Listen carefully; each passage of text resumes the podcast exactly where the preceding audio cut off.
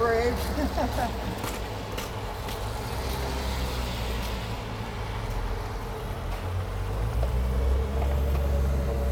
Yeah, 10 4, good buddy.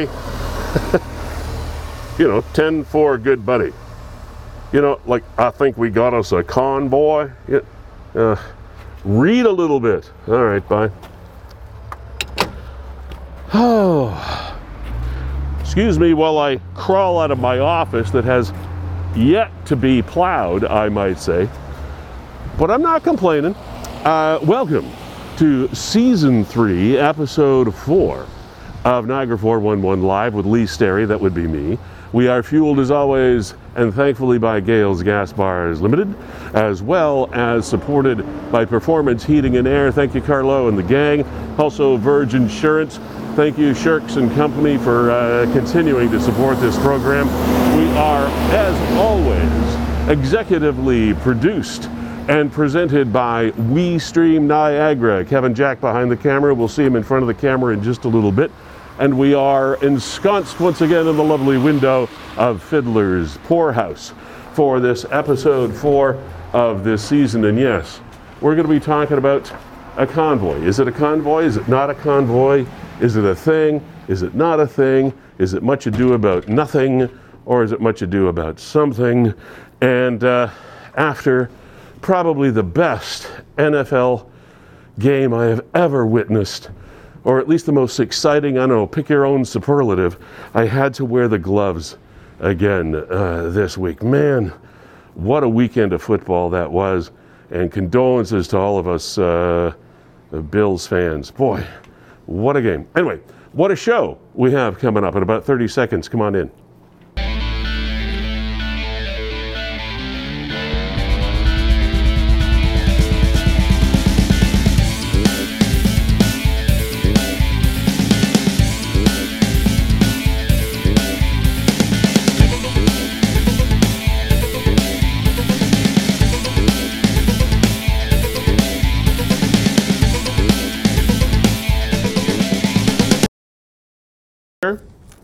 We are here, foggy glasses, new mask. I want to talk about this uh, in a little bit. First of all, I got to, uh, I got to, did, did you see this, this Velcro stuff you got here, Kevin? It's sticking to my, uh, to my gloves.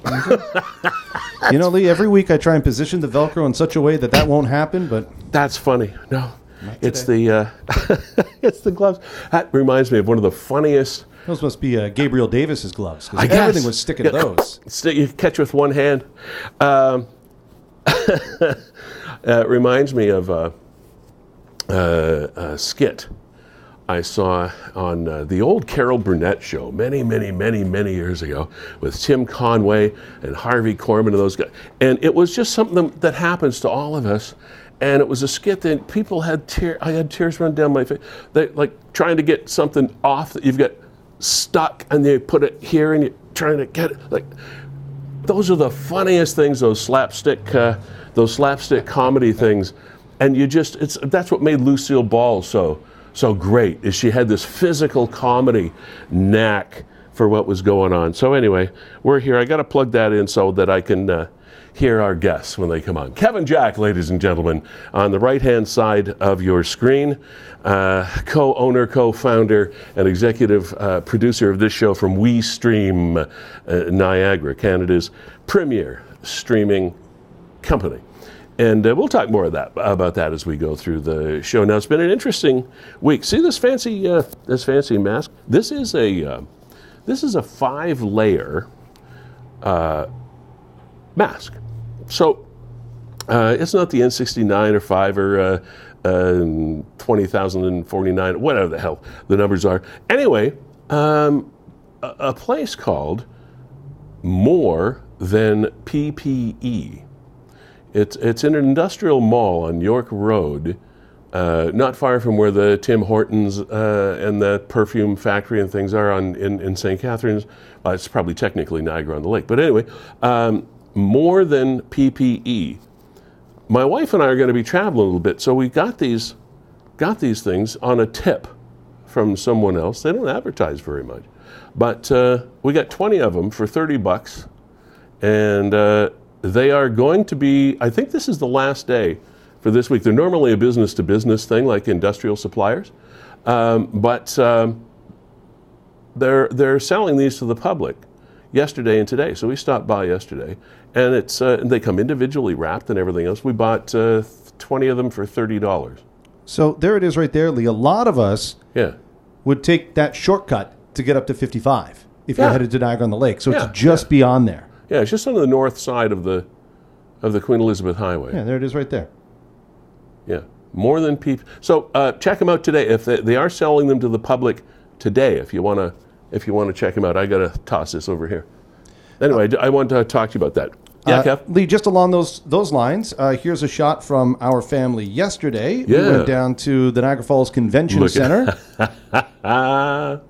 oh my gosh! and there's uh, little Alex, six years old. He got his second shot, as did uh, my daughter Ayla, got their second doses. Hi, Ayla. And then there's the entire Alex. fam jam. there I am yesterday with Leanne, Kevin with a nice new haircut. Yeah. Yeah. Oh, All right. You don't need to see all those. Yeah. now, but but here's you the go. here's here's the deal though. Now you got this at the convention center in Niagara Falls and Stanley Avenue, right? Yes. All right. Now, uh, two things I want to explore there. First of all, you're feeling pretty crappy today. Yeah, I am. this one's kind of hit me. Yeah. You know, beyond just the sore arm, I had a headache this morning and then it crept through my whole body, body aches. Thankfully, Lee, you threw me a lifeline, brought in some aspirin for me. hey, I'll Uh, bring whatever drugs. Uh, uh, that's not the right thing to say. But uh, Lee, the one thing I wanted to impress is that it's not that busy down there, and walk-ins are welcome. Yeah. So if you're waiting to get your shot, and, and I'll tell you, here's why we did it. We wanted to rush and get our children shot um, because uh, Lord Hirji said that if somebody in my kid's class gets sick, oh, the entire sorry gets COVID, the entire class is going home unless they're double vaccinated and they just changed the window from I think it was previously 30 days to 21 days. So we just flew down there yesterday, got them shot. So at least now I know that if somebody in either of their class tests positive, I can still bring my kids to school, which means I can still work, and that's And what it's all about. I, I, I don't know if you've been following. Well, yes, I do know uh, actually that uh, we've all been following the sort of yin and yang, push and pull, uh, suck and blow sort of um, situation that is between the Niagara Regional Health Unit as uh, and, and the Ontario Public Health um, people, and. Uh, you know, there we could we could discuss this and, and take up the entire program with it, which we are definitely not going to do. But uh, once again, Niagara is set apart from the rest of the province. And Kevin, before I move on and talk about today's show, which we've got we've got a lot going on today, um, I received a telephone call on my cell phone, a robocall on my cell phone from, and this is true, I'm not making it up, I'm not joking, uh, from the Ontario Medical Officer of Health, Dr. Moore. Yesterday morning, a robocall. You Said- did? Yes. I, it, it, the readout said it wasn't a blocked call. The readout on the uh, on the display said uh, Ontario Health. I thought somebody was calling me to tell me I'm going to die or something. But anyway, I answered the phone, and hello, this is Ontario Medical Officer of Health, Doctor blah, Moore, Kieran Moore, wha- whatever. And then I I waited. At first, I thought, is this guy calling me for like me? But, and then I said, okay. And then it went on, and it was the French version. So now I know I'm getting a robocall. And he was thanking us for getting our two vaccinations, which they obviously had that information, and encouraging us to roll up our sleeves and do the work by going for vaccination uh, booster three, et cetera, et cetera. And I thought, this is unprecedented Yeah, I never had that before. In Ontario. So you haven't had one? No, I never had a robocall. But uh, I'll tell you, here's what we went through: is our original scheduled shot. Mine was for Saturday night, this coming Saturday, Yeah. at 10:30 p.m. at the Shoppers. Okay. But when I booked it a month ago, sure, I'll take it. Then we realized that we could book at Niagara Falls, so we booked for Friday and canceled our Saturday. Then we realized we could just walk into the falls. So we brought the kids. My wife and myself went down there yesterday. The kids got their second. Uh, my wife and I got our boosters. Right. And we're all a little bit on the limp today, but want to encourage people um, if you are waiting for an appointment, you don't have to wait any longer. And especially parents of school age children, um, go get your second shot. That way, if the entire cohort is sent home, as per Dr. Hirji, um, your child can still be sent to school. Now, Cohort, how uh, the, how the school boards are going to deal with that? like, for example, you got a class of 20, one person tests positive for COVID, so 15 of them go home, but there's, you know, five students that are double vaccinated and they still go to school. So I have no idea how the teachers are going to manage some sort of hybrid teaching environment with some kids at school and some trying to do online learning, but this is not the mess I created. As has been no, as has been the norm through this whole thing, confusion reigns supreme. And that will give us a segue into the the lineup for the show today. Yeah, incredible lineup. As I mentioned um, or alluded to in the office down the street is the fact that uh, I don't know if you remember that song by Charlie. Mc, I think it was Charlie McCoy or whatever, and McCoy somebody. Boys, we got us a convoy. Uh, 10 4 good buddy and all that that's that that's when the old uh, cb radio thing was all the rage in the 70s or early 80s whenever the hell it was anyway we've supposedly got this convoy for freedom uh, of uh, uh, truckers and, and the focus for a lot of the news reports has been on from from BC all the way out across Canada, and there's going to be 68,000 trucks. Well, um, there are those that. This is uh, this morning, I think, in 40. Anyway, this rally for freedom, uh, as they're uh, they're calling it, is uh, is underway now. There have been a lot of a lot of comments about it. It has created a lot of online uh, nasty rhetoric. And it, it has also created, as I mentioned before, confusion. We have our expert trucking consultant to Niagara 411 Live, Dave Benison, coming up on the program in just a couple minutes. He is a professional truck driver, has been so for almost two decades. He works for Challenger Truck Lines uh, headquartered uh, a little bit uh, west of here, but he drives across the border uh, between Canada and the U.S. every single day of his life, other than the couple of days a week and the weekends or whatever when he has off. And he's been with us numerous times. The last time we chatted uh, with Dave, actually, it was because there had been an announcement. This is a couple of weeks ago. There had been an announcement made that the truckers were not going to have to abide by the international travel mandate that had been put in place by the government. It was said it was it was sort of a, a, mistake. Well, it, no sooner than 18 hours after we talked with Dave the last time, a couple of weeks ago, the government said no. No, no, no, no, no, no, no. That announcement was made in error. Yes, all of the truckers crossing the borders between the United States and Canada are going to have to uh, be vaxxed. It's a, it's a mandatory vaccination uh, mandate. Well, boom, it's just, it just changed so incredibly fast. And since then, we have this convoy, this rally for freedom. These trucks that are Highways supposed to be. jammed, the ramps are jammed. These are just uh, videos that I'm picking Yeah, off of just uh, various and Facebook. This sundry is images. right by that PPE building. It's right across Yeah. from the, uh, the the outlets. And there were pictures today of people lined up uh, on overpasses over the Queenie on uh, in in Niagara. All kinds of people lined up on the overpass, but no trucks.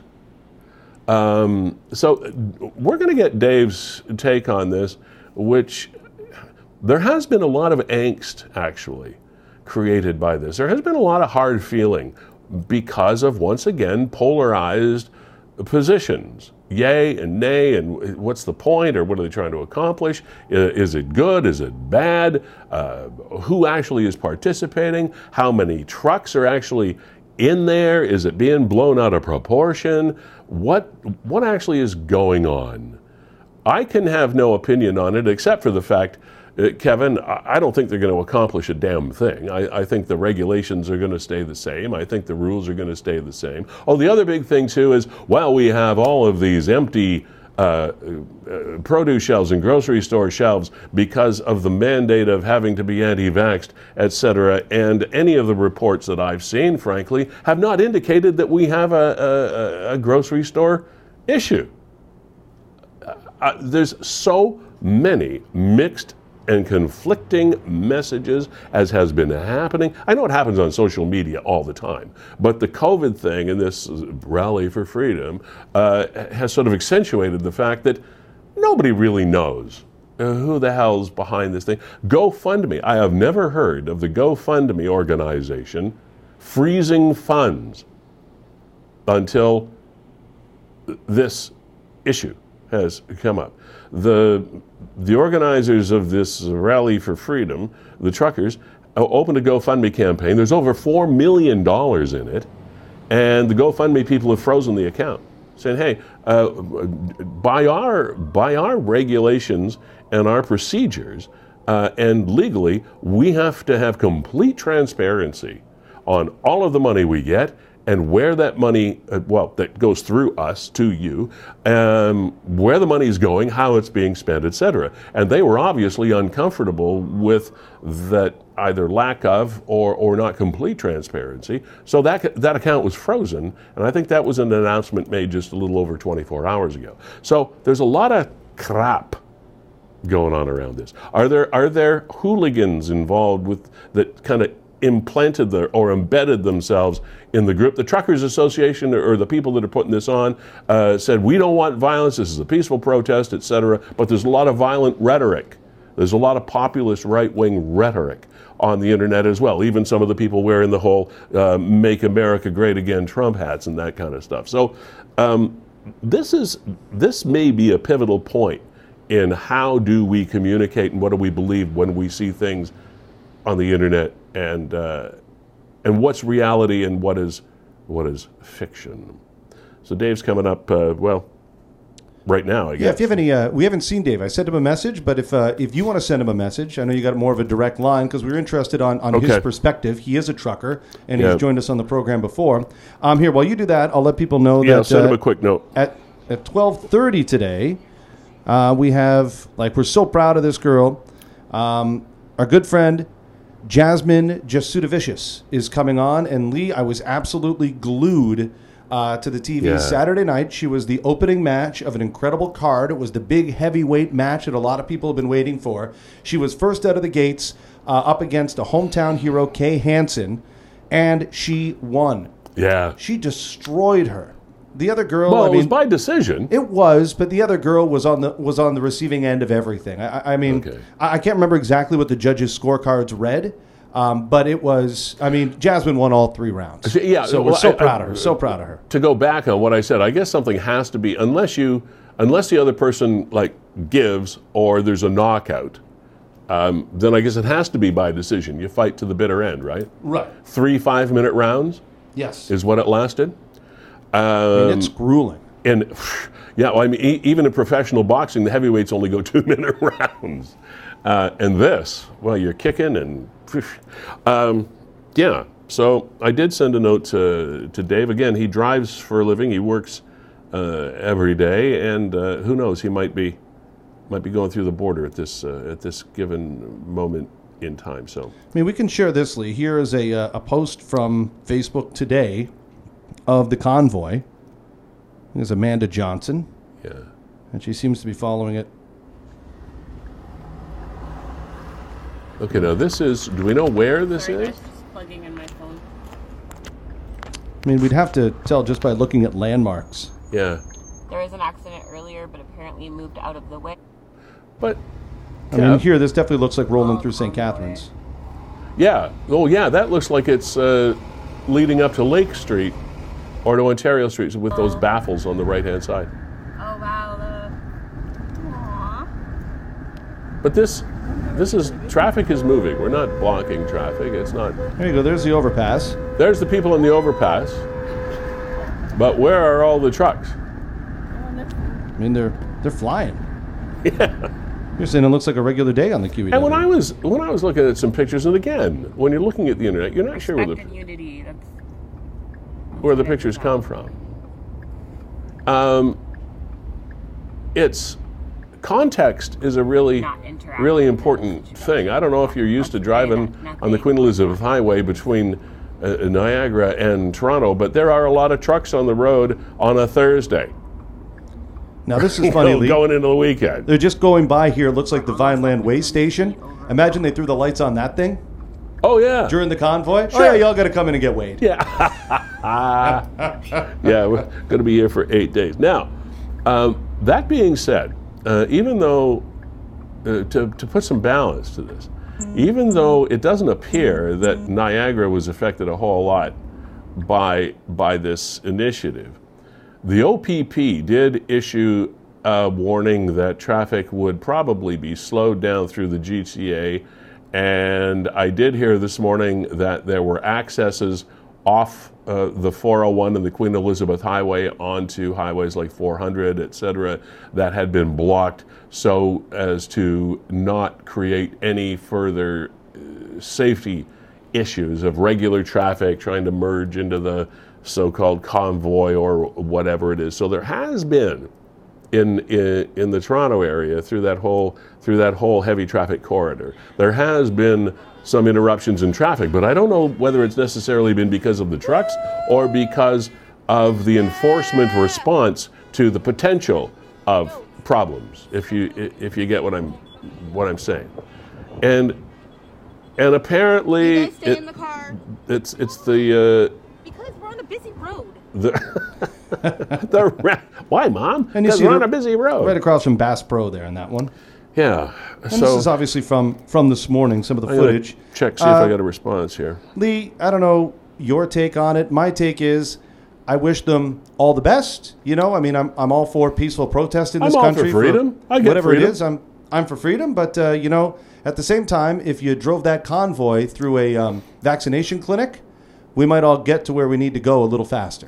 Yeah. So uh, and I know Dave would be here uh, if he weren't otherwise importantly occupied, like maybe earning a living, like some of the other people that uh, are uh, on their way to Ottawa that aren't currently earning a living. I want to read you something that uh, that Dave sent me earlier today via a direct message, because we go back and forth a, a fair bit on this stuff. Um, he said, uh, and he said he sort of lit up Facebook with his own post today because there are those that took issue with with his position. So uh, these are direct quotes from his his message today. He said, "I have two friends in the convoy. They're lucky if there were 200 trucks. According to the convoy people, they will tell you 60,000 trucks and thousands of trucks coming from the U.S. It's all BS." And he put a he put a, a video up this morning at seven o'clock. Uh, There was him and one other truck on the road going across Queenston Lewis Bridge. Um, yeah, uh, I just got a note back from him. He said, "Yeah, sorry, I just got to uh, do my stop here. Be a minute." So he will be popping by, Okay, uh, good. and, this we'll talk about this. Uh, Uh, yeah, so uh, the overpasses. yeah, uh, and then my wife and I were talking about that. I said, "How much money can these guys afford, or uh, men and women, afford to drive from British Columbia to Ottawa and back on their own dime for this for for this purpose?" And and Dave said to me today, when you think about it, you got to fuel up three times to get there, three times to get back. It's 800 bucks a tank, $5,000 for a round trip in one of these big trucks. Most most of these guys driving truck, they're yeah, you earn a good living, but you don't have $5,000 just to throw into your gas on principle. Really? He says what's uh, real out of, really out of proportion, and he said what pisses me off is that uh, truckers in the long run are going to end up being the bad guys and uh, et cetera. So, And, um, and that Dave is a trucker. I mean, he's an international hauler. He's going over and back, Yeah. and he's vaccinated, obviously, so that's why he can continue his business. And once you're vaccinated, he's having no problem continuing, right? no, Yeah. Okay. no, he's du- he's double vaxxed. Um, also mentioned to me uh, a few days ago that it was kind of ironic that since this mandated vaccine thing came in, uh, they haven't even asked him for his papers. bye bye. They see him every day. Now that said, he does use the ArriveCan app, and he's kind Yeah, of he's pre-screened logged in and himself. all the rest of it. Right. So you And- understand that it's not like they're just saying, "Ah, we don't care." No, they do care. They of just course they care, the but they trust the fact that and especially when you're a regular person that's driving there and back. Now, another, I want to talk about this quickly, uh, in case Dave could check in at any time here or Jazz Well, could. yeah, Lee. Here we got a situation. Is we've got uh, Jasmine who's joined the room, and then I also see Dave is there. Okay. I think we'll just have Dave hold on. I don't want to chew up any more. Of Yeah, Jazz's Dave, if you don't, if, if, if you don't mind, uh, we'll because we got sort of a time conflict here. Coming up at one o'clock, Sienna. She is uh, a young lady in a wheelchair. We first talked to her about uh, uh, lack of accessibility when uh, the International Festival of Lights was on in Niagara, and uh, it was a really interesting conversation. She's a great girl, and uh, we said, without doubt, someday we're going to have her back on. Well, today is the day, and we're going to talk to Sienna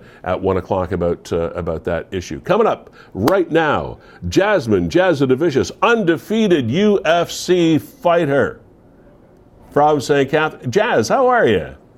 I'm doing well. How about you? I'm super. Congratulations. Thank you very much. I'm not undefeated though. I have uh, one one loss. But, In, in uh, the but, UFC, you yeah. have a loss. Not in the UFC. Well, no, no. I'm- only had one one fight. That, well, that's what I'm yeah. saying. Uh, in, Ah, in the UFC, yeah. you, in the UFC, you are undefeated. That's right. All right, uh, and you fought uh, you fought Kay Hansen. You fought Kay uh, at a UFC event, uh, UFC 270 it was called in Anaheim, California. Uh, and uh, which is spectacular. Uh, what I would love you to do, Jazz, is just walk us through that that day and evening from from the beginning to the end. Like, to give us a bit of a peek behind the curtain, behind the scenes. All right. So, um, right, you know, I, I woke up in the morning pretty nervous. So I woke up earlier than kind of anticipated.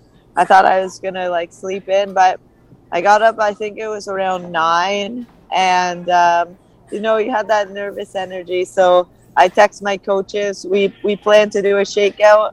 So I text them. I say, hey, I'm up. Uh, like, I'm ready to go and so we we met up like half an hour later up in the workout room that they provided for us and i i did uh, you know just the same stuff that we've been doing in camp i did a bit of striking i did a bit of grappling some drilling and um, and that really helped kind of get the nervous energy out of my body I uh, I didn't really sleep very good the night before because I got my hair braided, and um, it was, you know, just it wasn't too tight or anything. She did a very good job about that, but it was just like having a big braid on your head. You know, it's like presses on it. And, Yeah, I don't know I what mean, that that's- it's like. but uh, luckily I slept very well all through camp. So you know, even though I didn't sleep good the night before my fight, it, it wasn't a big deal. Um, so I woke up, had the little shakeout, felt good, went back to my room and had some breakfast, and then uh, just kind of got ready. Sorry if it's loud. We're uh, prac- I'm at practice watching right now, Yeah. but um, Can you uh, can you show us? Can you flip your camera around and yeah, I think- so that's that's what it looks like. This is where you work out and practice. yeah. now where's that, Jazz? Are you still in? Are you Yeah. still in California? Uh, no, this is back at back at home That uh, Niagara Top Team. Those are all our pro fighters that we have getting ready for uh, for fights coming up, and uh, yeah, they're uh, they're working hard. We got a lot of a lot of talent coming up. Okay, so Uh. when you're when you when you finish the prelims and you sort of got yourself uh, blown out, if you will, or opened up and kind of de-stressed a bit, what happens next? So afterwards, I go back. I have some food, and then I lay down. My coaches they left for uh, to grab some breakfast and uh, and like talk about game plan and everything. And they they they know on fight day I I like a little bit of time on my own. So uh, they they left me in the room for a little bit to you know get myself prepared. Um, and then I got all my stuff packed up. They they came back and then we got on the bus to go down to the Honda Center. We had to go down like um, two out two and a half hours early, and um, so when I get there, I have to do like the um, testing for USADA to make sure I'm not like um, competing with drugs in my system Right, or yeah. anything like that. and um, so did that, and then started our our warm up to get ready for the fight, and it was very similar to the one that I did in the morning. Um, a little bit of everything: striking, grappling, drilling, and uh, and then getting ready to walk out. Okay, so uh, it's now it's now fight time. What time of day was it uh, or night was it in California when you fought? Um, I think it was around three, three thirty. Okay. Uh, when I, yeah, so I was I was three hours behind. Did the did the UFC people talk to you at all, or uh, give you any sort of uh, direction or, uh, or, or or instructions or anything like that? Uh, like for the fight. Yeah, like how everything how everything was going to go, or or or, or if uh, uh, this isn't your first rodeo as a fight is concerned, was the UFC experience about this uh, about the same as your other experiences? Yeah, it is very similar. Like I mean, all fight organizations kind of run kind of the same trend. Okay. Um, however, with the UFC, there's far more cameras. Like the the whole time I was there during fight week, during the weigh-ins, during getting ready for the fight, there was there was a camera like right there, at least one, if not multiple, uh, multiple ones. So, but other than that, it's it's very similar. I mean, they they treat you super well for the UFC. Like they give you the food and the supplements and everything Right. that you need um, for the fight. But um, but yeah, it's it's a pretty standard procedure. Like yeah, Did you, you feel know any, Every, Did you feel any different coming out for this fight, being your first fight under contract with uh, Dana White and UFC, uh, et cetera, um, since your life changed when that happened? Did you feel different when you were coming out to get into the ring? Um, I didn't feel too different. Like I got a little bit more hype because I saw the crowd. Yeah. Um, I love having a crowd there, so I was like a little bit more excited. But you know, it was uh, like business as usual. All right, so round one, uh, two, and three. Just give us sort of a thumbnail uh, version of walking through. Now, there's three five. The, you fought three five-minute rounds, right? Yeah. Okay, so um, and it was by decision, but by all senses that we're aware of, you pretty much dominated the fight. Is that true? I mean, yeah, I'd, I'd like to say so and think so. I th- I would I played it very safe that fight. I wasn't um, like opening opening myself up. I I figured the best way for her to beat me is like me putting myself out of position, me doing something silly like not respecting the defense or anything like that. So I played it very very safe this fight, and I. Uh, that's that's why I got the victory. I, I didn't want to have a UFC debut to, and lose. Oh, that broke no, my that, heart. that would have broken your heart for Uh, sure. Jasmine, let me ask you a question here. It's Kevin in the background. Uh, going into Yep. the going into the third round, your corner told you no more kicks. She seemed to be at least grabbing your foot. Um, what was that like for you? And, and I noticed you did still kick when you had an opportunity. Yeah, they they said no no more kicks unless it's set up like properly. So um, yeah, I was kind of throwing some like naked kicks where she could see see them right away. But yeah, in the third, I finally put something in front of it. Okay, so you go through three rounds. You win by decision. When what did you feel like when that was announced? That was amazing. I felt like I was on cloud nine. It was just euphoric. I uh, it's almost like I was in a dream and and I was just like going through the motions. Like it's it's almost like weird to think about it now that I actually did that. Like I was watching the fights after and looking at them. I'm like, I can't believe I just did that like an hour ago. It's like crazy.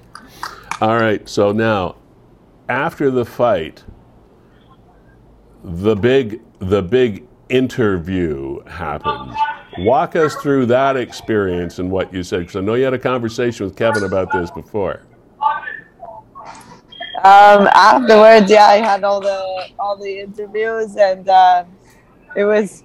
I, I feel like I just talk and talk and talk and talk. I there's no thought behind like what I'm saying. But So- one guy, one guy in particular. Do you remember what you said uh, just as uh, as Joe Rogan was going to talk to you. Do you remember that?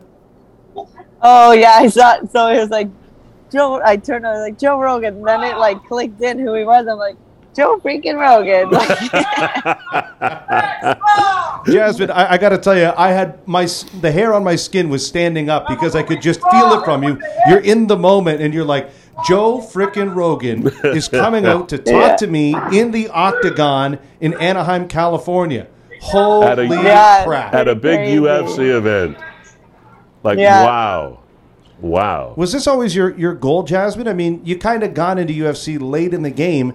Was your goal there? And then when you realized your goal, like I said, that moment that Joe Rogan's coming to talk to you, what were you feeling at that time? I was on cloud nine. It was it's uh, completely euphoric. I I wish everyone in the world could feel what what it feels like to like you know put your heart and soul and all your training like literally like years work into something and to see it fulfilled. It's like absolutely amazing. Well, you you, you looked uh, spectacular uh, in that fight. It was obvious that your your training and your dedication and everything ha- put you in the best possible physical and mental um, place to to win that that first big UFC outing, and we're so flippin' proud of you. Um, what what happens next? Okay, so you've got you you got the big win. Dana White gave you the contract with the UFC. You've had the like the ultimate prize of that. Uh, that that great interview with uh, frickin' Joe Rogan. Uh, what what now? What's next? I'm not too sure what's next. Um, I just got in last night, Okay. and um, today I plan on talking to my coaches to decide what.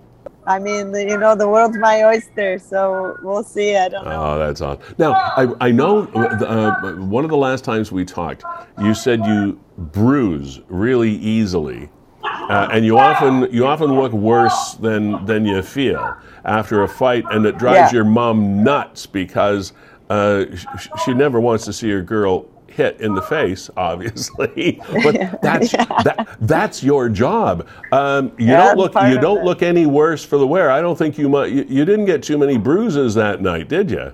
No, I took no damage at all. Like You look great. you know, I broke I broke my nose uh, like two years ago, and so anytime it gets hit, it starts bleeding. I didn't take any damage. I had like a little bit of a red mark right here after the fight, but it was gone an hour later. Wow. Nothing. It was wild. Well, uh, we're definitely going to stay in, in, in touch with you, uh, Jazz. Uh, and again, c- congratulations. I met your sister, by the way. Oh, nice. Yeah, we were at uh, we were at a local restaurant, and uh, and we were with some friends, and she came over from another table where she and she said, uh, "Are are you that uh, Lee guy from Niagara 411?" And I said, "Yeah." And she said, well, "You you talked to my sister," and so she introduced herself, and uh, boy, your family is really proud of you. Oh, good, good. No, I'm glad to hear. She's uh, she's so supportive. She's a sweetie. Uh, Lee, I just want to throw in Jasmine. How cool it was was not only to see, but you got uh, uh, Buffer there in the ring from Niagara, Ontario, Canada. Yeah. That was so Yeah, cool. That so that cool. must have made you proud. I'm almost tearing up just retelling the story because I'd never seen that before in UFC. I had so much support. So many people sent me messages, like, you know, leading up to the fight in fight week, and they're just like, "Hey, you don't know me. I'm from Niagara, but just want to tell you that we're rooting for you." Like, you know, all those messages just like warmed my heart and just gave me so much more confidence going in there. It was, it was amazing the the support I got from from everyone. Well, uh, you've probably figured out this is not the last time we're going to want to talk to you. Uh, uh, talk to you. So, um, if you would just, uh, we'll stay in touch. We'll follow your website and all that, all that stuff.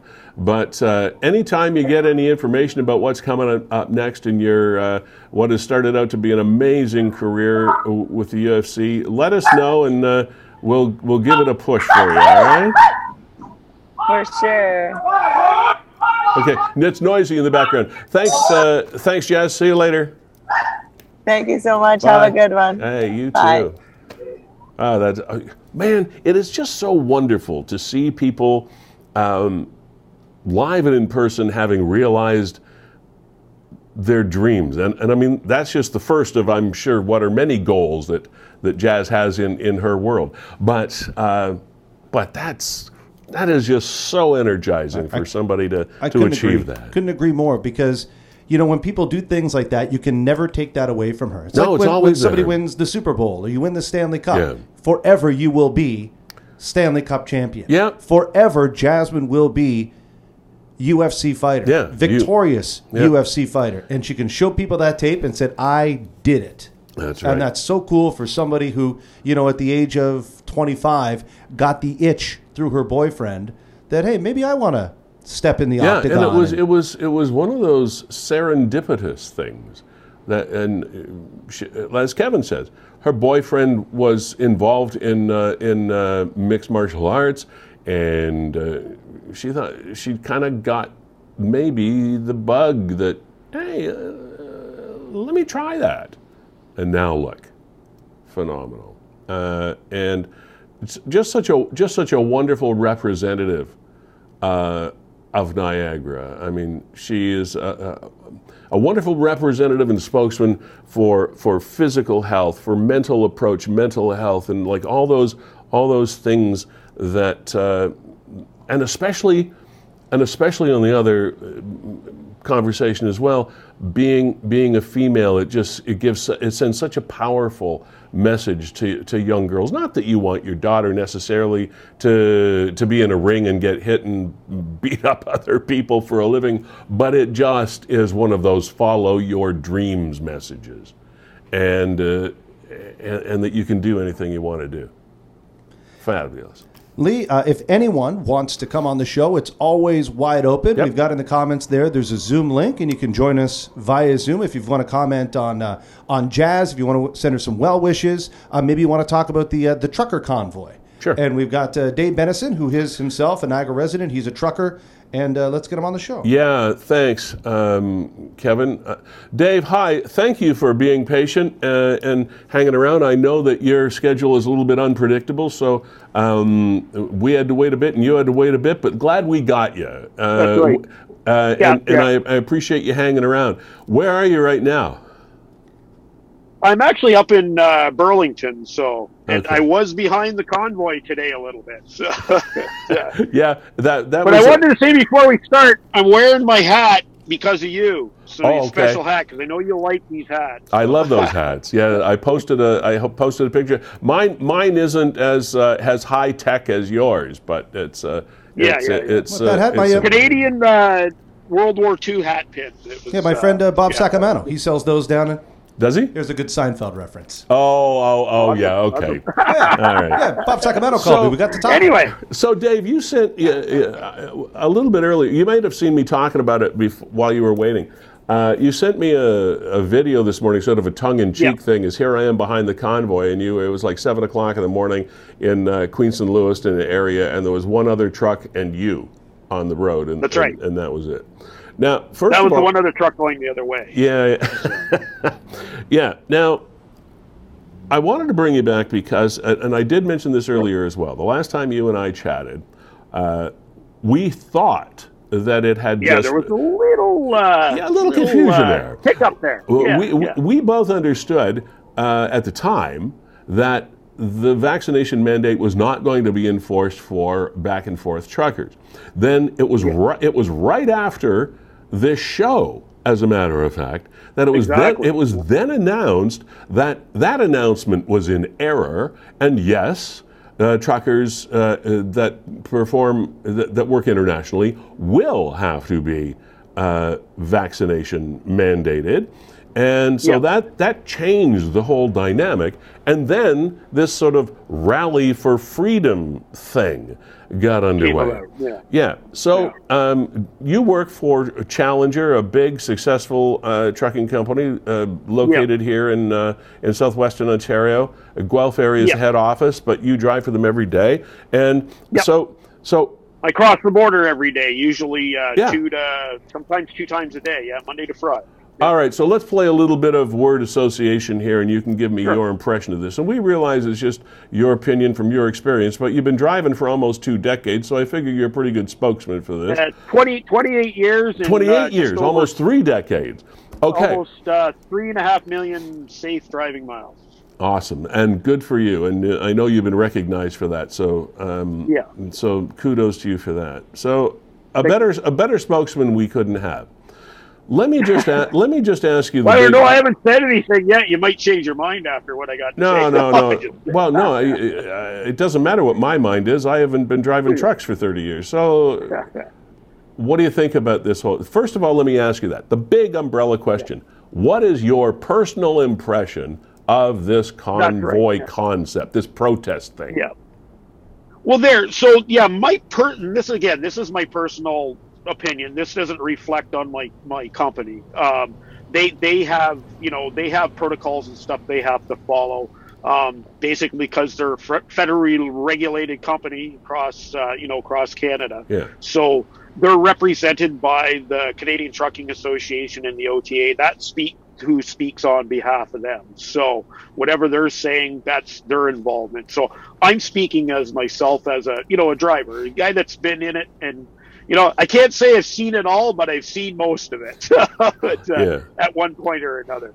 And at first, like the co- so me to me the concept and the idea, it's a great idea, but I just don't like the way it's being uh, handled, and and uh, there's a lot of uh, and and this is on both sides. There's a lot of uh, misinformation on both sides, and I just wish when you're going to do this, do it honestly. Give honest numbers.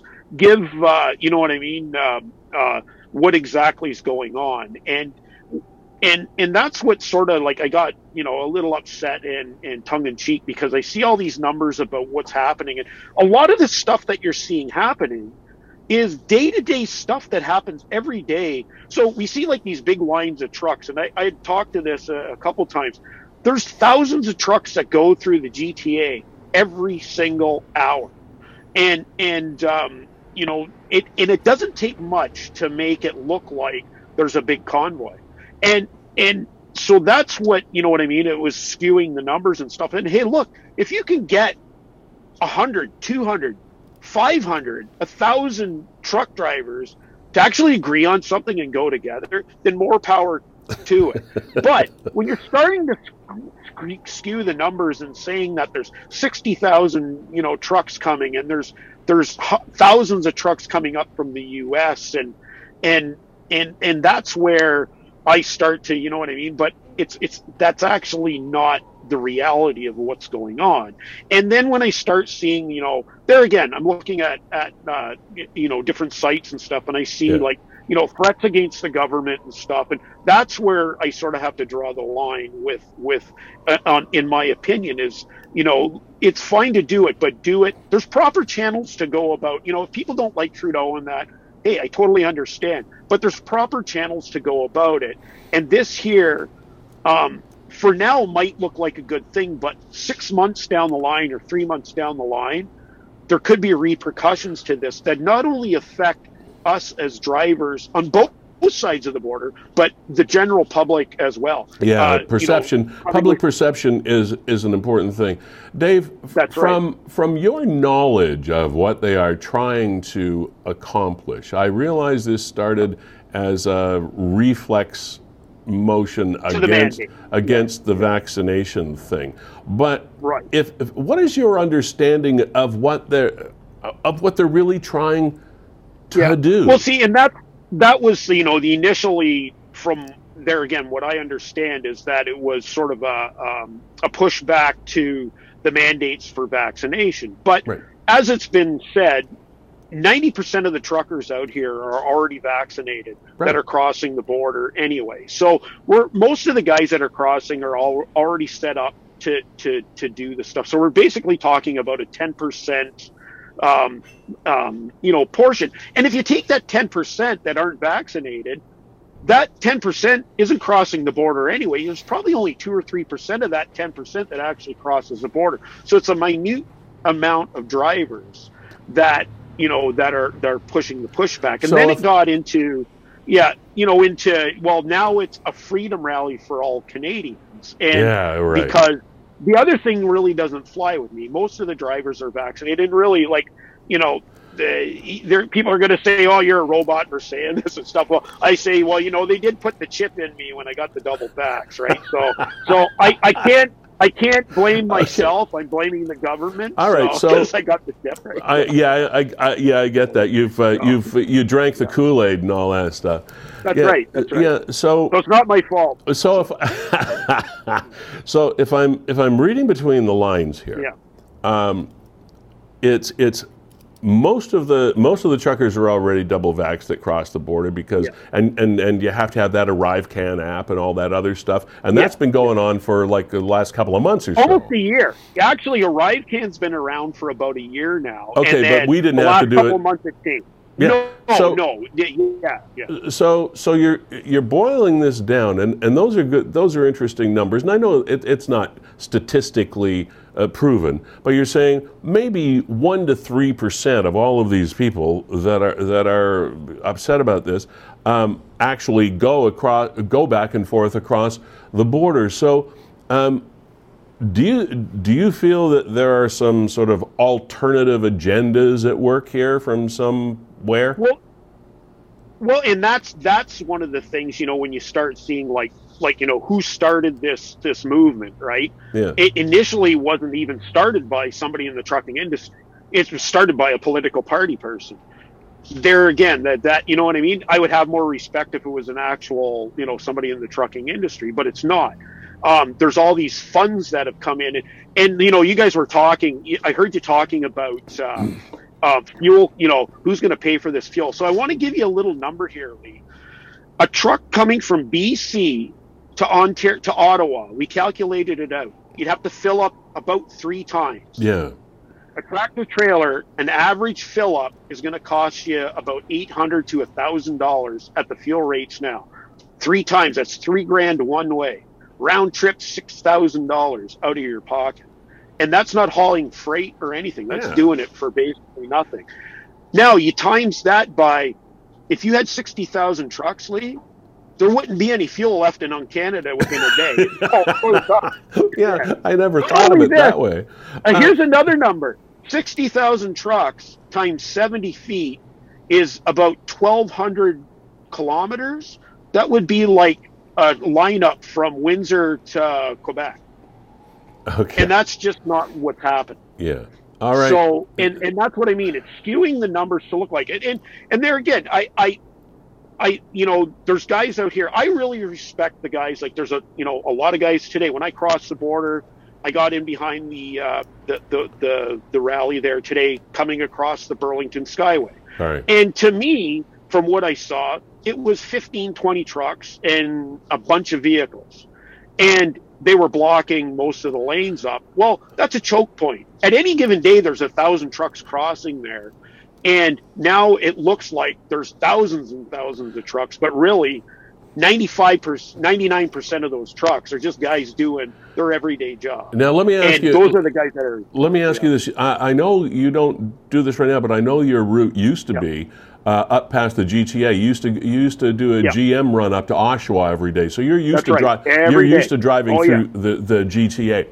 Um, now, and the Ontario Provincial Police announced today uh, for people Yeah. to uh, give themselves more time because traffic could be slowed down, and the police uh, themselves actually closed some access ramps.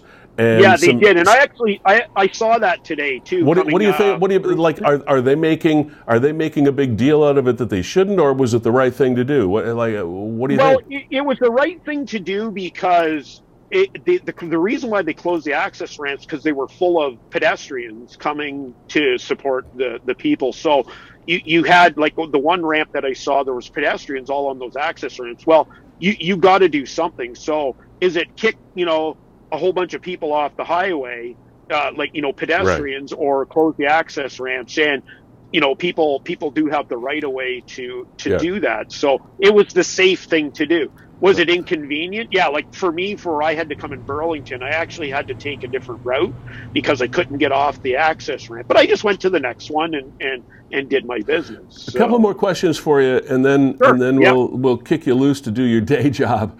Uh, Yeah, yeah. who or whom are the people actually taking part in this? Now, um, uh, I, I- know you're not speaking on behalf of Challenger, your Yeah. company, and we appreciate Challenger, Dan, and uh, and the people there for uh, for giving us access to you. But Yeah. um, and and I'm sure a lot of other major branded uh, truck and transit companies in Canada aren't taking part. Maybe some are. Well, no, no. I, I wouldn't. I wouldn't think that the major branded No. uh, trucking companies are taking part in this. No, no. Are- And- and so so, the these are all- so- of So these yeah, are all most of them are independent. independent or owner operators. Yeah, the majority. Now there are there are going to be a few smaller companies that are are in this, but but like I said at the beginning of this, is that um, you know federally regulated companies, although they're not restricted from you know being involved in uh, like a strike action or causing you know what I mean protests like this.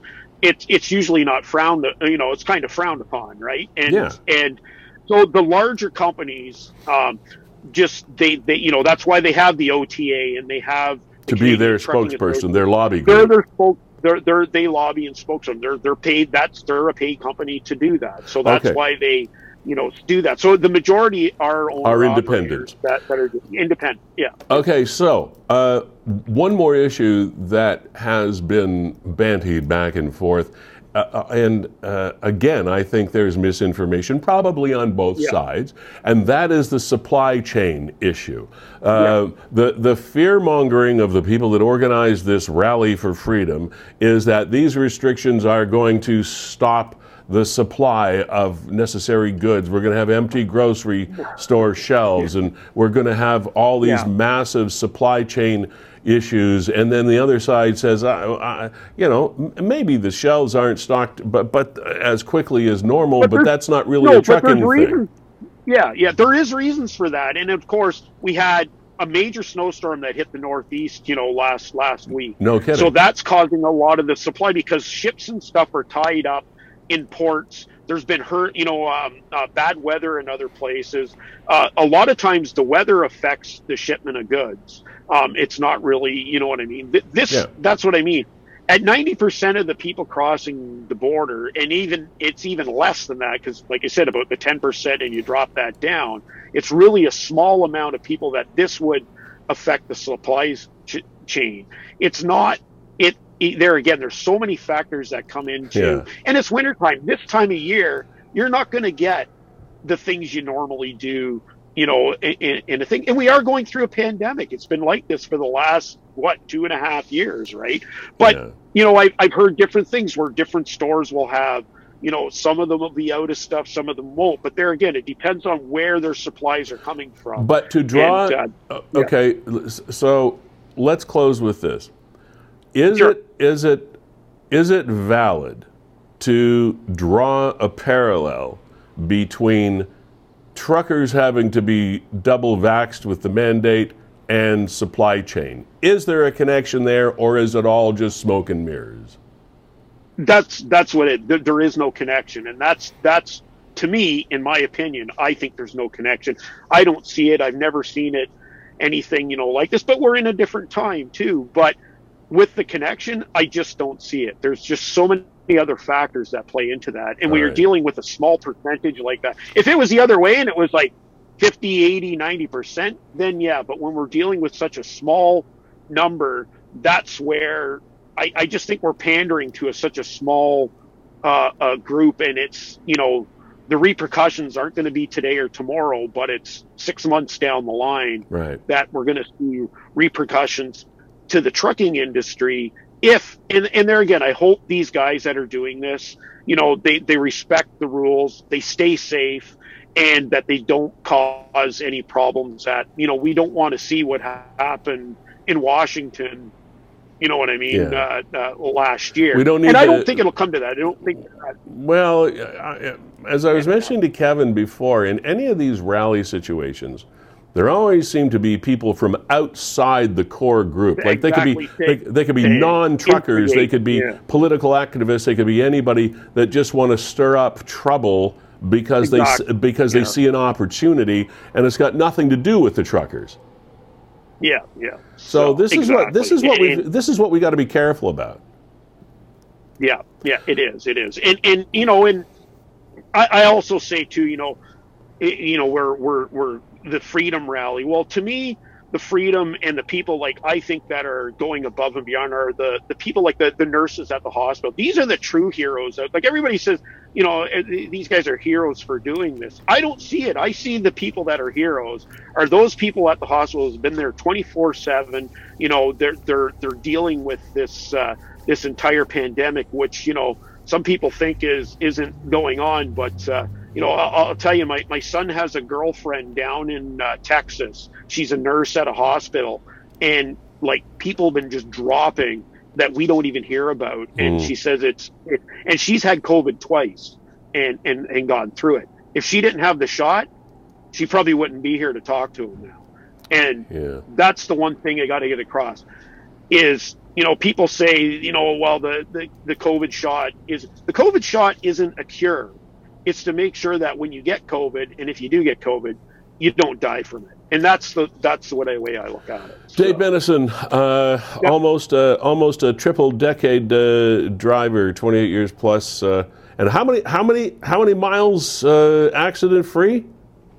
uh like three i'm at three and a half million somewhere around there so That's i used to do long haul but then i came off the road you know Yeah. 10, 10 years ago so Yeah. so well, everybody has a quite family. Everybody has a family. Anyway, uh, thank you. We we thank your company Challenger for allowing you to come talk to us. Because not a lot of companies would do that. They want to, you know, they don't want somebody uh, representing them. But um, uh, on a personal level, I appreciate it. And uh, stay safe out there as always. We'll talk again, I'm sure. Yep, thank you. And we'll talk again, and I'll make sure I uh, let my robot overlords um, thank you and congratulate Yeah. you for letting me on. okay, man. Thanks. Have a good one. Thanks, man. Yeah, and may the force be with you, sir. yeah, uh, yeah, and and with you. Okay.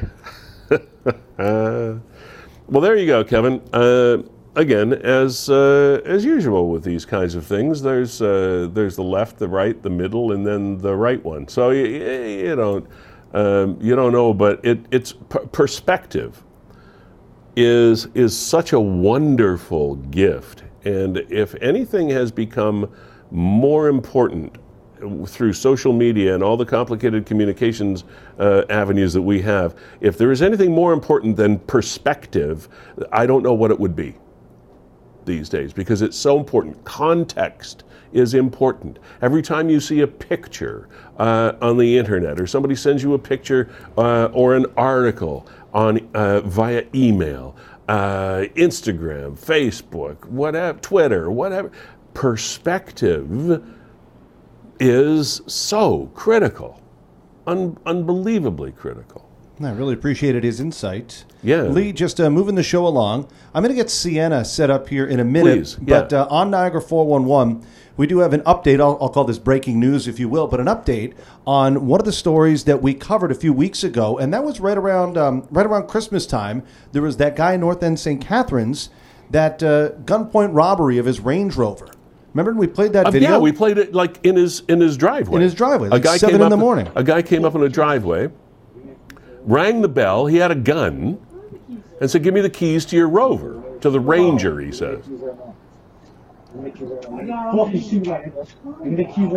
Anyway, you see there, there's the Yeah. update here. Yeah, yeah. Okay. Oh, I'm sorry. I was wa- I was watching the video again, like everybody else.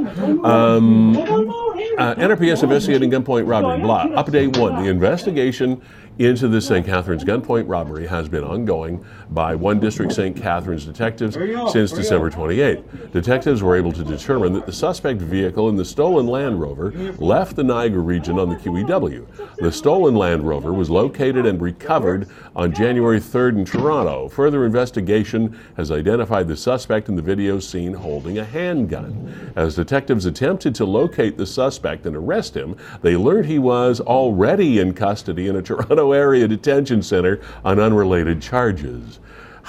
Goes around, comes around. Glock handgun used in the robbery has been recovered. Good news there. Uh, on January 27th, at a court appearance, Anthony Das 22 years old, North York, formerly charged with the Niagara Regional Police in relation to the December 28 21 St. Catharines robbery. Das is charged with the criminal offenses of break and enter, disguise with intent, carrying, transporting, and firearms, etc. Point a lot of firearms charges. Uh, possession of firearms, a lot of firearms things. Uh, so the investigation into the identity of the second suspect, I was going to ask that question, remains ongoing. Anyone with information about this incident is asked to contact detectives at uh, the usual number. Members of the public who wish to provide information anonymously can contact Crime Stoppers as per usual. So good, they got that guy. But then the other one, see, he tosses the keys to, to somebody. Now, this is seven in the morning, Lee. Yeah. But the guy's It's crazy. I'm just glad they the, made guy, an arrest. The, the, the man in the house is yelling at the guy. he sits on like my wife and kids are upstairs. Yeah, but he's but but he's yelling at the guy almost. I don't want to. I don't want to fuel conjecture, but almost like he knows him. Right? Like a guy shows up at your a guy shows up at your door with a gun and says, hey, uh, I got to go upstairs and get it." What do you talk like? What do you like? It's it's like I would be frozen if somebody shows up at the door and says, "Give me the keys to your car," and he's got a gun. Like if he doesn't have a gun, I'm saying, "Get out of here!" But yeah, the guy's got a gun on me. The, the, the, the fellow on the other side of the door that we didn't see, I don't know. He seemed more pissed than he seemed afraid. To me. Hi, I got this. I got. I got a thing going on. I'm having breakfast. I got Cheerios. Uh, What? Didn't that seem kind of weird to you? no, it did. I, I I couldn't believe how cool he was, but He was very cool. He was. He was angry. He wasn't afraid. I think in a lot of situations that are extreme like that, I don't think we know how we'd react. Maybe you would react like that. Lee. I, mean, Um, I know. uh, We we're not that- in them, right? We're not we- in those situations. We see this on uh, reality TV shows all the time. The cops are investigating something like on a Dateline or something, and it's we were suspicious because the suspect didn't seem to be emotional. Well, some people don't react emotionally to things. Not as you said. Not everybody reacts the same way. no, absolutely. Uh, Lee, to get us uh, back on track here for the show, I'm very excited. To. Did I for, take us off track, Kevin? No, no, no. We're still I'm we're moving right ahead. I'm kidding. Uh, at the end of the show, we're going to feature. I think it's Mike Lynch. Mike Lynch. Uh, we've never featured this artist before. He's a St. Catharines. I think he was born, raised in Beamsville, resides in St. Catharines. He's a country artist, and he just put together and shot a video with all kinds of St. Catharines locations. So you'll Yeah. love the video. It's called Sawdust, and that's at about maybe 15, 20 minutes time. Um, our next Wow, guest time has gone fast. is Sienna. And Sienna, we first came upon Sienna and we're blown away. She blew us away right away. Lee, we said this girl is amazing. We have to have her back on the show, and uh, I'll let you. I'll let you take it from there. We'll get Sienna on. Yeah, thank you, Kevin. And uh, before we do that, uh, again, we've had such a jam packed show today. I want to thank our sponsors before we move any further, and I forget to do this again. Uh, Gales Gas fuels this program as our title sponsor and our main sponsor uh, for this program. And uh, we, we thank you so much f- for being there. Gales.ca is, is where you go to find out anything and everything about them and everything they do for the community. Uh, Jessica Friesen has become um, a really, really uh, pivotal person and influencer in the Niagara region, and justly so. Uh, she serves on the on the board of the Niagara Parks Commission, uh, and and so many other uh, so many other philanthropic things that they're involved with. So thank you to Gales for that. Performance Heating and Air, Carlo and the gang. Thank you. I know this is a crazy season for you folks, and we appreciate you uh, sticking by us. Virgin Insurance Group, uh, Mark Shirk, um, and and gang. Thank you for uh, for doing this. Uh, believe me, we value your participation greatly. And uh, Kevin and I still have a plan to display some pivotal numbers that the program has been able to generate uh, over uh, over its life, uh, and in particular the last season, how we've how we've grown. But actually, uh, we're we are so busy that uh, some of those things, as far as blowing our own horn, kind of takes a back seat uh, because there aren't enough hours in the day sometimes. But we will do that, and uh, it is a valuable valuable service that that our sponsors provide us, and uh, and hopefully that we provide them. Sienna is a Fort Erie resident. She joined us uh, first of all when uh, we were chatting about the International Festival of Lights that was uh, a really cool attraction in Niagara Falls, and um, it was a situation where they had uh, they had checked in and said, "Is it is it an accessible event?" They said yes, and when Sienna and her her people arrived, it wasn't as uh, accessible as it should have been. So it led to a larger conversation of mobility and accessibility and uh, and lifestyle for people in Sienna's situation. And uh, she impressed us, as Kevin said, so much. Uh, we said we'd have her back, and thank goodness we do. Today's the day. Hey, Sienna, how are you, kiddo? I'm good, thank you. How are you? I'm terrific. Thank you so much for coming back. And uh, I just wanted to lay that groundwork just in case someone hadn't seen the original conversation that we had, but thousands and thousands and thousands of people did uh, across Niagara and beyond. And uh, and uh, you probably saw the comments. Everybody was just so um, so impressed by you and and and how you still had this positive attitude in spite of all the challenges that you go through day to day to day. And what we wanted to do is explore some of those other challenges that, that you do have. And in particular, um, I know we wanted to talk about the, the, the living conditions and the accommodations that, uh, that folks in your, your situation are in. And yours has improved lately, I understand, or, or relatively recently. Yes. Well, uh, first of all, if you could give, for those that haven't met you before, give us just a quick thumbnail explanation of your your physical situation, what you what what situation you, ha- you have to deal with uh, from a medical perspective. Um, so I am diagnosed with cerebral palsy, um, muscular dystrophy, epilepsy. Um, I'm also autistic and have fetal alcohol spectrum disorder. Okay, so that's a few things to deal with. Yeah. Um, Well, and, hearing, so and and your and your domestic background has been challenging as well. I understand. yeah, absolutely. So I was um, born in Hamilton at McMaster. Actually, was a preemie. Um, I was living with my biological family. Um, then I went into the foster care system with uh, Family and Children's Services Niagara. Um, at 18, um, aged out um, because I didn't get adopted. Uh, went through the shelter system um, while waiting for a DSO placement. Um, ran out of shelter placements um, due to exasperating all of them and using them all, and my needs not fitting within the shelter system. And then actually ended up at Eastwood Manor, which is one of the places we are going to be discussing today. Okay, Sienna, what happened with your and, and again, you can refuse or, or, or deflect any of these questions, but um, I think it's important that people understand backgrounds of, uh, of, of folks. What happened with your biological family that you ended up, as they say, going into the system? Um, so I was abused from childhood.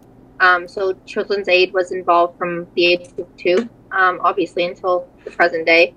Um, so they ended up removing me um, after lengthy investigations um, and many hospital visits at McMaster Children's Hospital, which um, alle- resulted in investigations of abuse. As well as my school, um, I actually went to Alexander Public School before it got torn down, um, and my teachers were calling on a regular to uh, uh, Family and Children's Services Niagara. So you were in uh, you you were in uh, foster care for a while, right? And unfortunately, it's really hard for individuals with disabilities um, to get placed in foster homes because of the accessibility uh, limitations with homes. Right. Um, as people, unfortunately, are less inclined to adopt those with um, disabilities, as the they come with a lot of challenges compared to a more abled child, so to speak. Absolutely, and so let with with that, and I know there's a lot more that we could uh, we could explore, but with with that knowledge, maybe we can draw a parallel now to to where we are. And one one of the big uh, things that you want to wave the flag for are the accommodations and the living conditions of people that are in your situation in in in your community. Let's call it that. Um, and and so ex- explain to us how that goes. You live you live on your own. You are independent. Uh, and you have funding, etc. But um, you were in some some pretty unpleasant situations at the, at the Uh, beginning. yeah.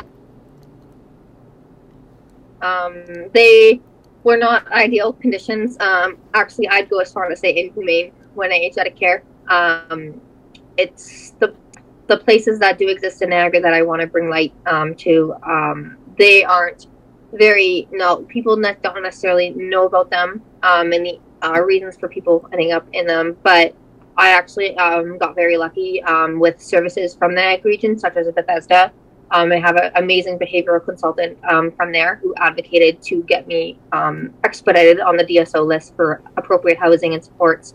So I actually live on my own in Port Colborne, but I also have around the clock support one on one, Okay. which she also. Now, um, and, and the funding comes from the province for Uh, yeah. to, to help you support yourself. Um, so Developmental Services Ontario funds the um, my staffing, but they also fund um, a separate portion of pool of funding to allow for me to do uh, fun activities. Um, but Okay. this specific um, to provide my paper staff to be with me on the clock due to my medical conditions to assist me with my daily living. Um, obviously, taking me to a bunch of my appointments, making the phone calls, um, bathing, showering, all the personal care, whole nine yards, and obviously to do fun activities with me because it's not safe for me to do them on my own. You sent us you you sent us uh, a few pictures of Yeah. your previous living conditions, and um, from what I understand, the the, the money that was um, uh, part of the grant that helped you to to live in, in this facility was w- didn't leave you much more to live on. It basically just paid your rent. Is that right? Yeah.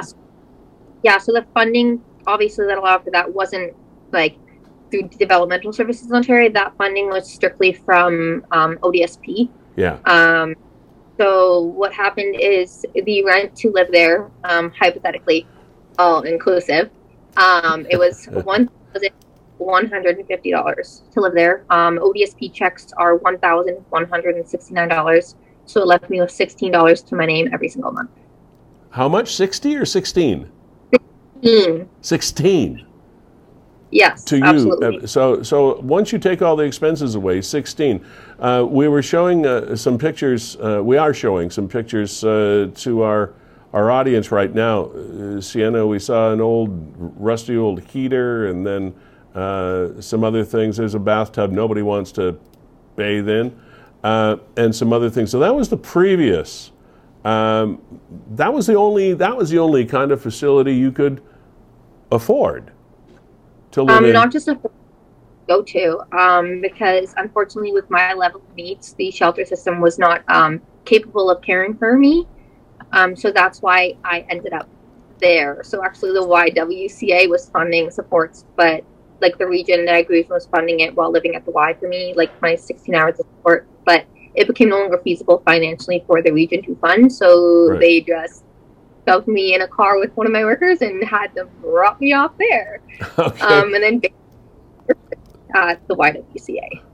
so what, what? What then? Uh, we also saw a shot of a fire inspection um, um, log that showed Yep. that there had been a long period of time between between inspections, uh, Yep. et, et, et cetera. So, and, and for someone with the special needs and the situation that you're in, you would think that these things would be uh, even more frequent as opposed to less frequent. But th- this is what we had. So, what happened? What changed, uh, Sienna, that has allowed you to? Um, I guess uh, improve your lot, improve your location, et cetera. What changed?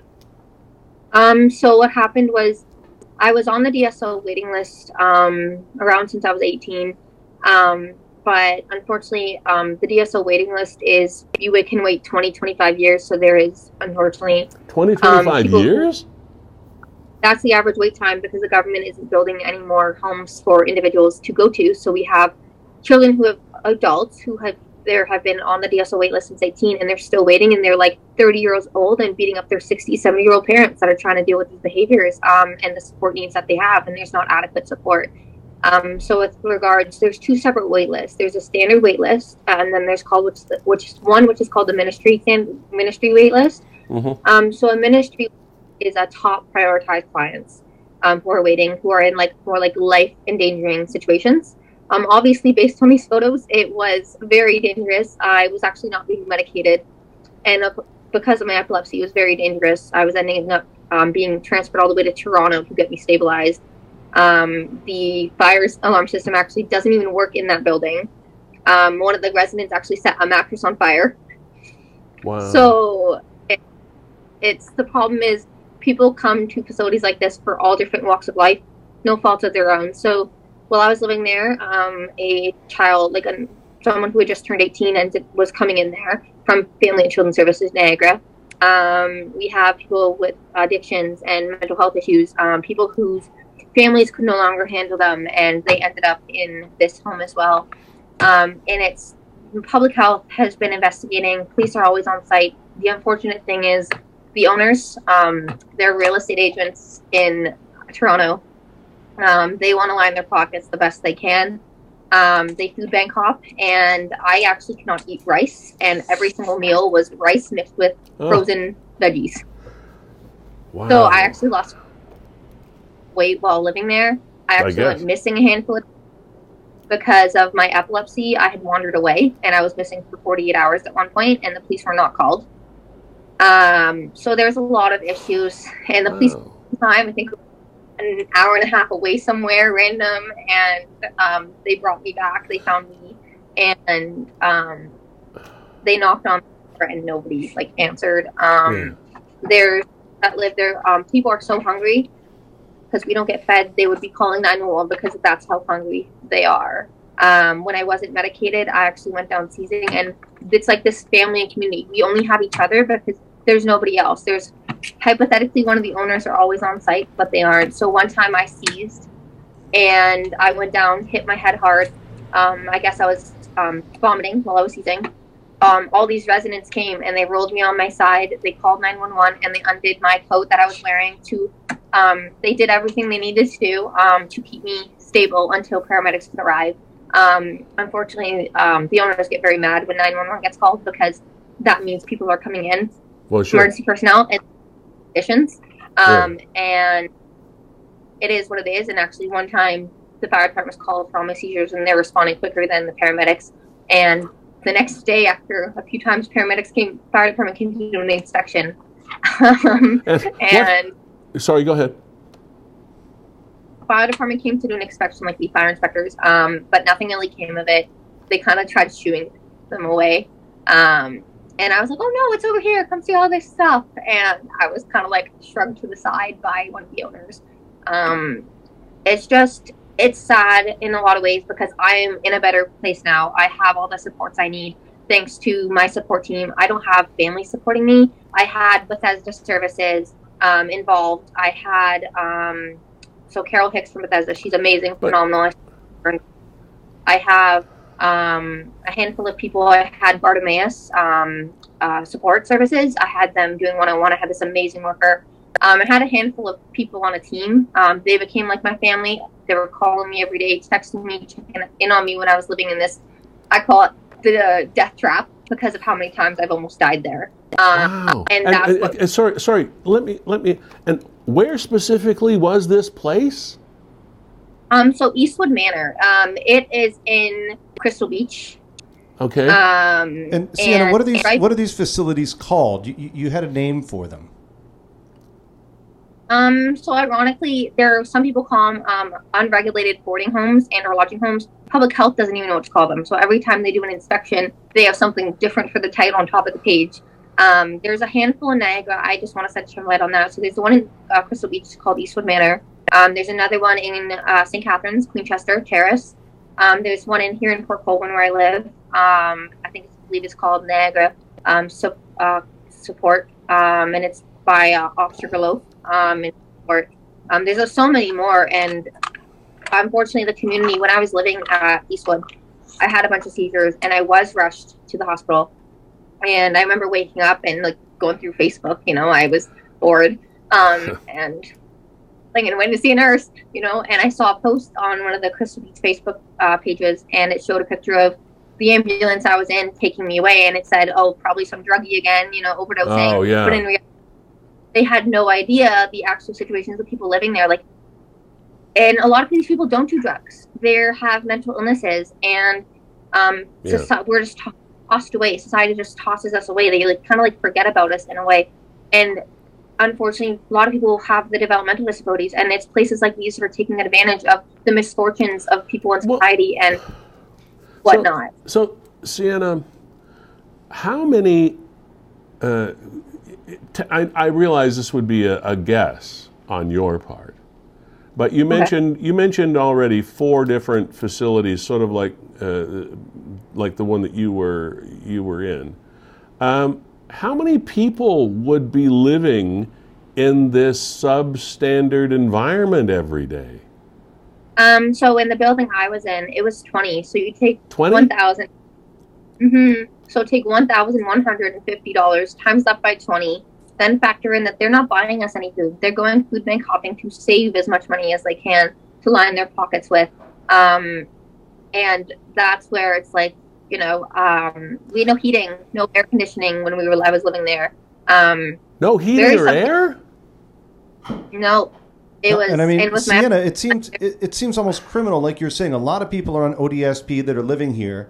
They know exactly that your check is one thousand one hundred and sixty nine dollars, and their rent is one thousand one hundred and fifty. Now, again, that's that's room and board, but they're leaving their residence with nothing. But again, she couldn't eat what they were I know. what they were providing. And I'm sure everybody is in. Wouldn't you want to at least go buy yourself a bag of chips? Like, are you kidding me? People uh, see the problem.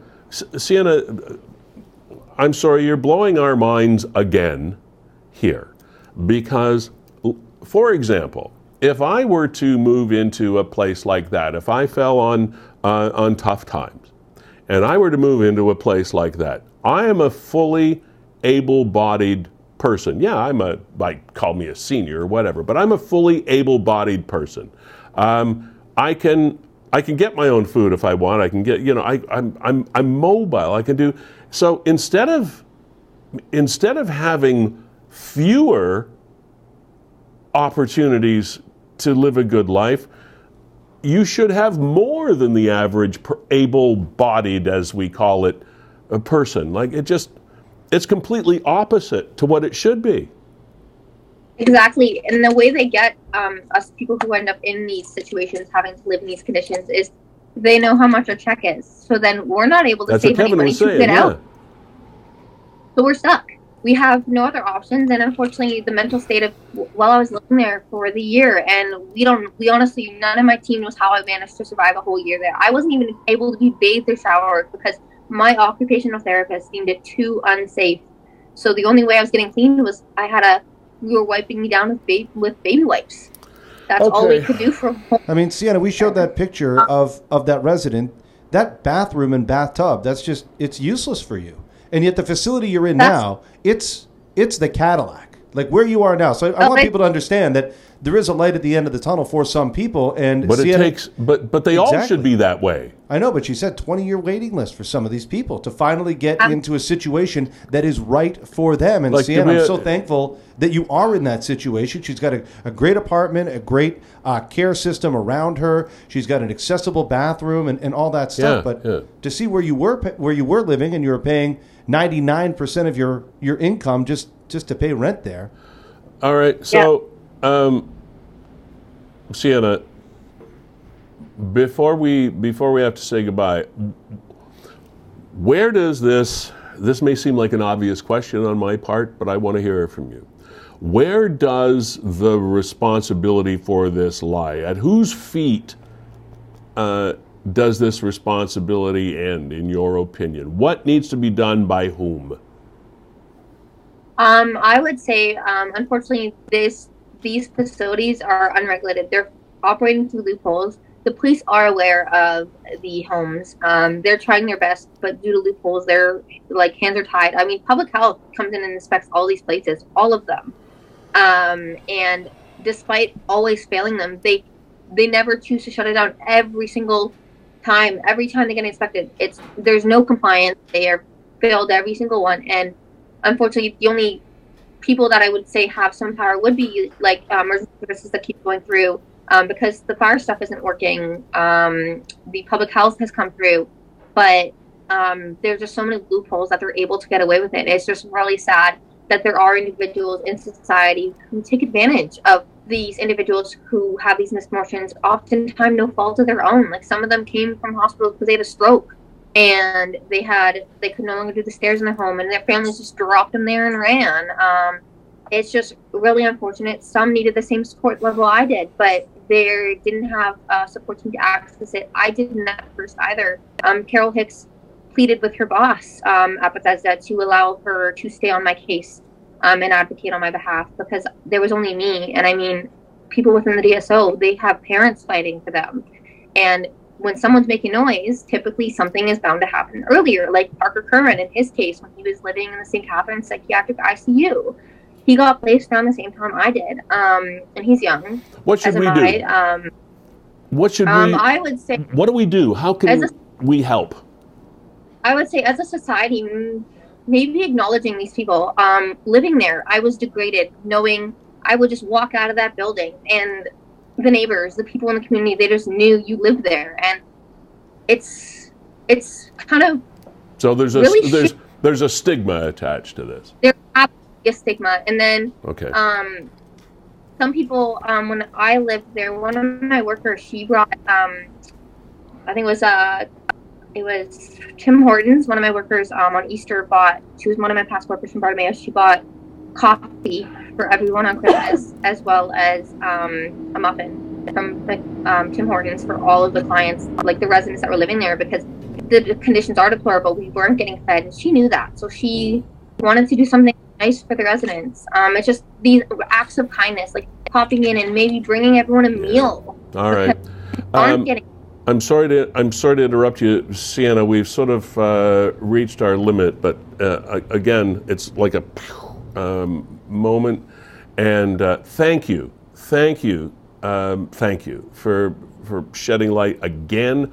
Um, you're amazing, and you're an amazing spokesperson for the people that have to live in the in the conditions that you did. And I'm so pleased that that things uh, have have improved for you, and your your fortunes uh, have increased um, to the point where you're you're more comfortable.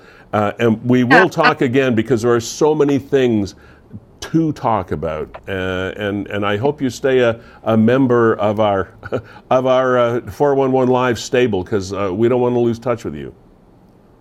yeah, I absolutely would. I feel like because I have had this fortune, I want to be able to use this platform to Well, you got it. shed light on these things You got it any way I anytime can. But anytime you want it. Yeah. All right. thank you so much. Okay, you're welcome. Have Thank, your thank you. Bye. MS, cere- cerebral palsy, uh, autism, uh, and epilepsy, all in one, all, all, all in one amazing package, and still living their life. Kevin, I know we've gone overtime, um, and uh, and we have Mike Lynch coming up. He's a St. Catharines uh, musician. You'll see in the in the video some St. St. Catharines sites, etc. You're going to hear a song called Sawdust. This has been Niagara 411 Live, Season 3, Episode 4. Uh, thank you to Gales, uh, Performance Heating and Air, Verge Insurance. Um, uh, I won't be here next week. Somebody will. Uh, Kevin will. Hoping. Have a great weekend. Bye. Found sawdust in my old guitar case. Yeah, I'm still trying to fix up this old place. I thought of you today when I picked up that old guitar things you used to say, like my sad songs could break your heart. I know we're both in the right place now. Still got my dreams, you got your full house. Sometimes in my mind.